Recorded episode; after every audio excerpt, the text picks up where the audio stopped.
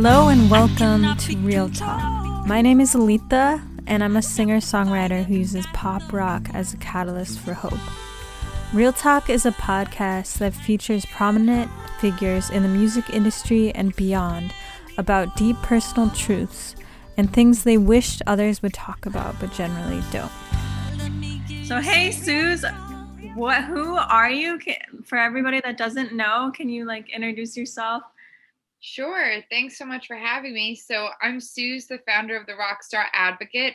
I'm a mindset and productivity coach for music professionals. So, I help people who either want to grow their career in music or start their career in music to figure out what their goals are, what their next steps are, and just find the time to get it all done. And you know too too often we get overwhelmed and we're on that path to burnout. So i help people lessen that overwhelm and avoid that burnout so that they can do what they love. So Suz is this what you're most passionate about? Like what in life are you most passionate about? Like if you had to choose one thing yeah. Honestly i think i'm most passionate about efficiency I just I have to see, you know, if I if I see there's too many steps to something or if something just seems overly complicated, I'm just really passionate about streamlining and finding the the easiest or path of least resistance way to to get something done. Um and so that that's really what what I get excited about when I work with people. It's like, okay, tell me how you're doing something. Let's see if we can make this easier. Let's see if we can make this faster. Let's see if we can make this more enjoyable. You know just just breaking things down so that they don't feel so complicated. I think that's really what what keeps me going. So how do you think you got to that point? Like what what like growing up or or what inspired you to to be more efficient?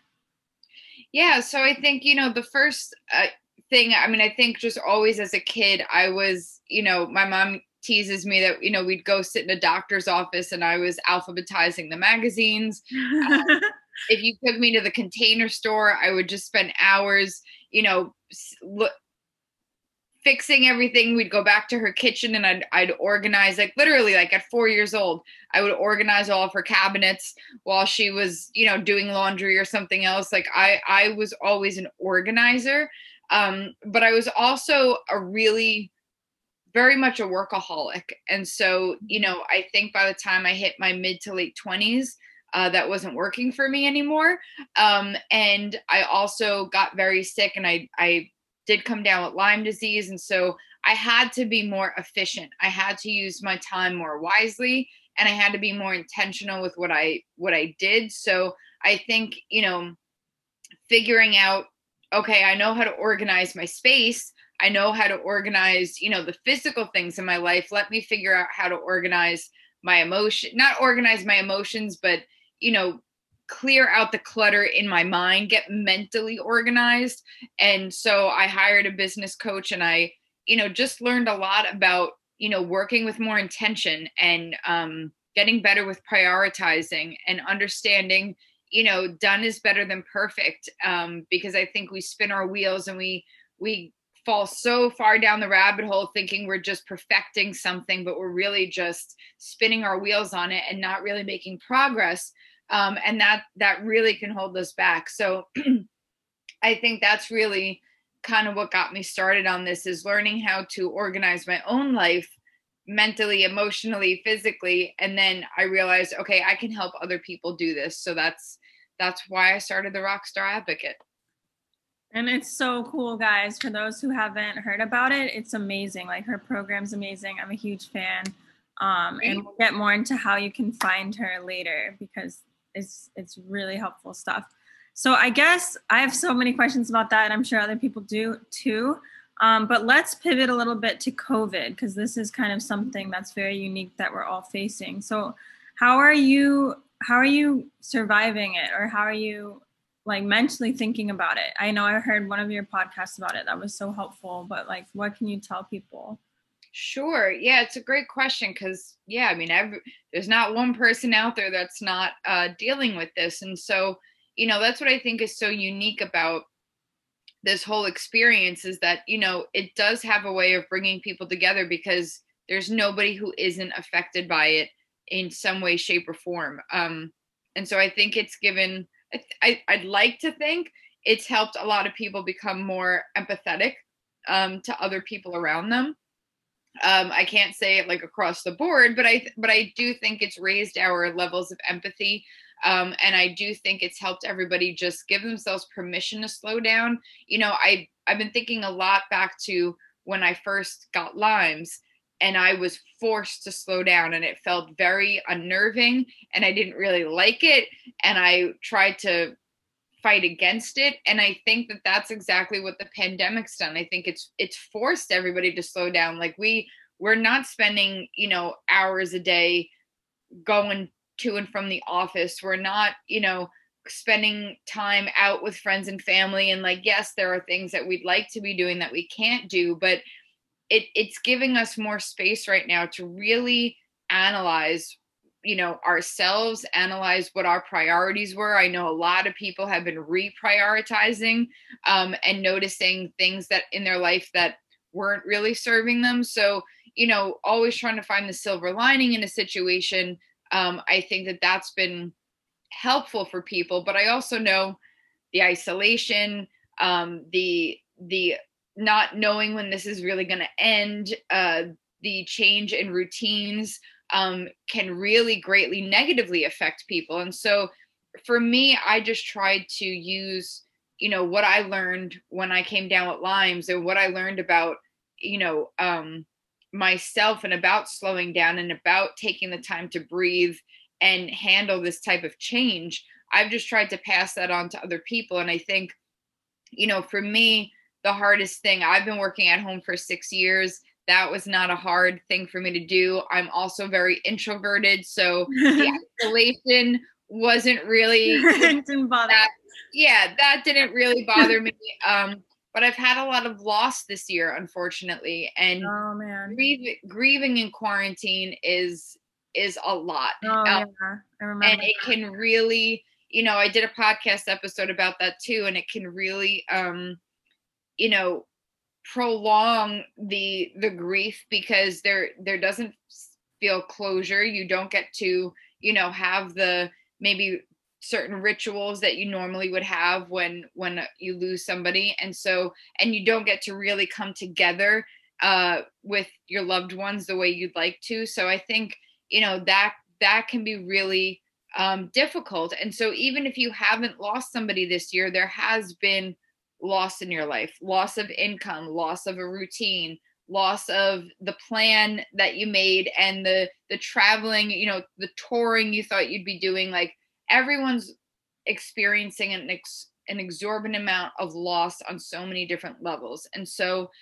you know what i try to tell people is to allow yourself give yourself that space to grieve whether it's a loved one whether it's plans that didn't work out whether it's income, um, whether it's just that routine or that structure that kept you sane you know? And I, I, don't even say that lightly. I mean i think the a loss of routine can really affect your mental health.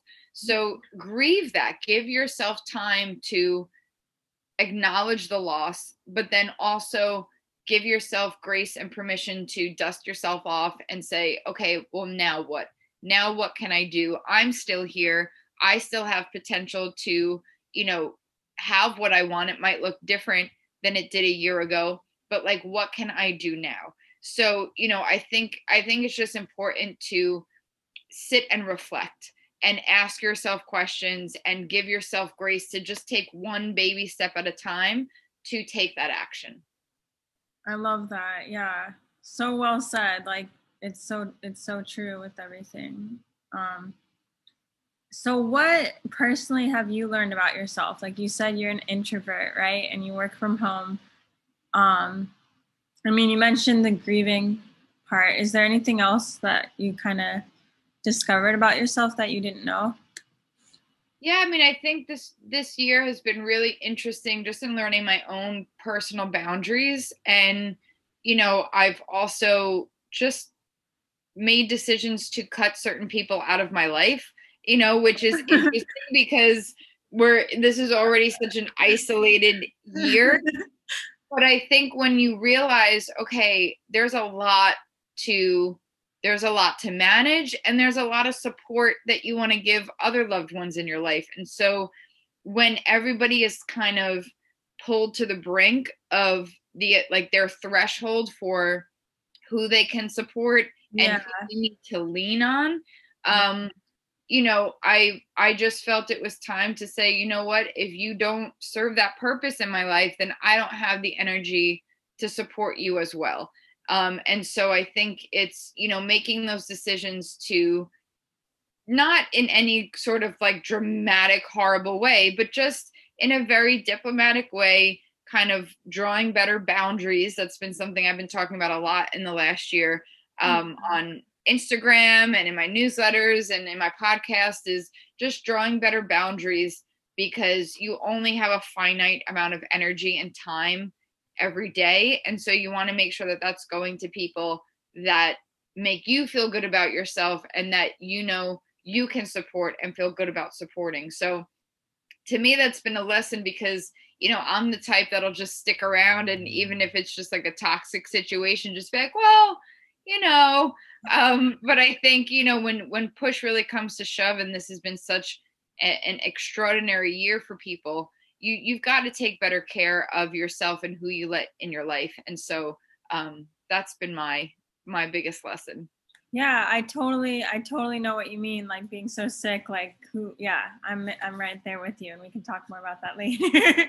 Um awesome. So for so real talk the, this little this show is called real talk so what is something that you think people don't talk about that is super important that they sh- could and they should so yeah i think you know i just want to call bull on the hustle and the grind you mm-hmm. know i don't think people really talk about or like really acknowledge the the stress they're all under and mm-hmm. the exhaustion they're all feeling. And we all feel it and we can see it in each other, but nobody really wants to admit, you know, besides maybe just saying, oh, I'm so tired. or, Oh, I'm so tired. But like nobody really wants to say, I'm really overwhelmed. I'm doubting myself right now. I'm worrying that I'm working on the wrong things. I'm worrying that there's not enough time. I don't know if I'm going to succeed at this goal. Everybody feels that way all the time. And I just think if we were just more honest about it and stopped feeling this need to compete, stop feeling this need to prove how much we want something and, you know, hustle and grind and work 24 7, you know, if you just took a breath and gave yourself some space and were honest about it and didn't feel the need to show other people that you're constantly on this grind that we'd all just have more grace for ourselves. You know we'd all just have more permission to you know take a breather and and slow down and and work with more intention. So that's my real talk stop no, stop that. stuff to happen you know? Yeah. Yeah no i yeah i think i mean that's something i've noticed during the pandemic though like on socials i've noticed that people are posting you know them just hanging out or in nature or there's mm-hmm. calmer posts it's not just this is what i did and this is what i'm doing and, and like right. so yeah it's more about connection it feels like a little bit but also yeah. politics now so um Okay, well, where can people find you, Suz? You're amazing. So I want to make sure everyone can find you. Thanks. Well, I'm always on Instagram, so come find me at Rockstar Advo. And if you've got an iPhone or iPad, come join me in Clubhouse. I I know that's been what everyone's talking about, but I I really love it.